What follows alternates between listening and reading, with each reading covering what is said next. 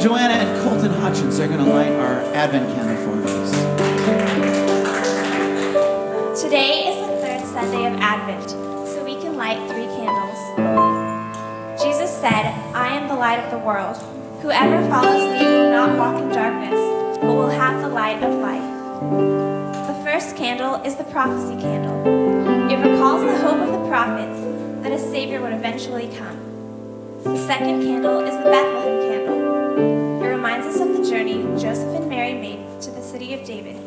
Bethlehem. Now we've added this third candle, the shepherd's candle. It represents the great light of God's glory that surrounded the shepherds at the announcement of Jesus' birth. The light from our wreath is growing brighter as Christmas draws near. Let's read what the scriptures tell us about this. For to us a child is born, to us a son is given. And the government shall be upon his shoulder, and his name shall be called Wonderful Counselor, Mighty God, Everlasting Father, Prince of Peace.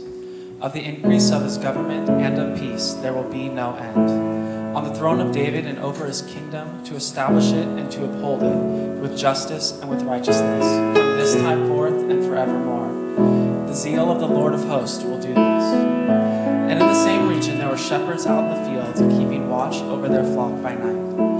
Angel of the Lord appeared to them, and the glory of the Lord shone around them, and they were filled with great fear. And the angel said to them, Fear not, for behold, I bring you good news of great joy that will be for all the people. For unto you is born this day in the city of David a Savior who is Christ the Lord. And this will be a sign for you. You will find a baby wrapped in swaddling clothes and lying in a manger.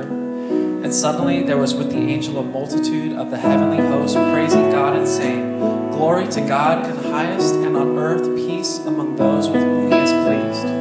When the angel went away from them into heaven, the shepherds said to one another, Let us go over to Bethlehem and see this thing that has happened, which the Lord has made known to us. And they went with haste and found Mary and Joseph and the baby lying in a manger. And when they saw it, they made known the saying that had been told to them concerning this child. And all who heard it wondered at what the shepherds told them. Dear God, we thank you for the gift of Jesus, the Savior of the world. Just as the shepherds found Jesus in the manger of Bethlehem, help each of us to find Jesus in our lives this Christmas. Help us to love each other more and to do our part to bring joy, goodness, and peace into.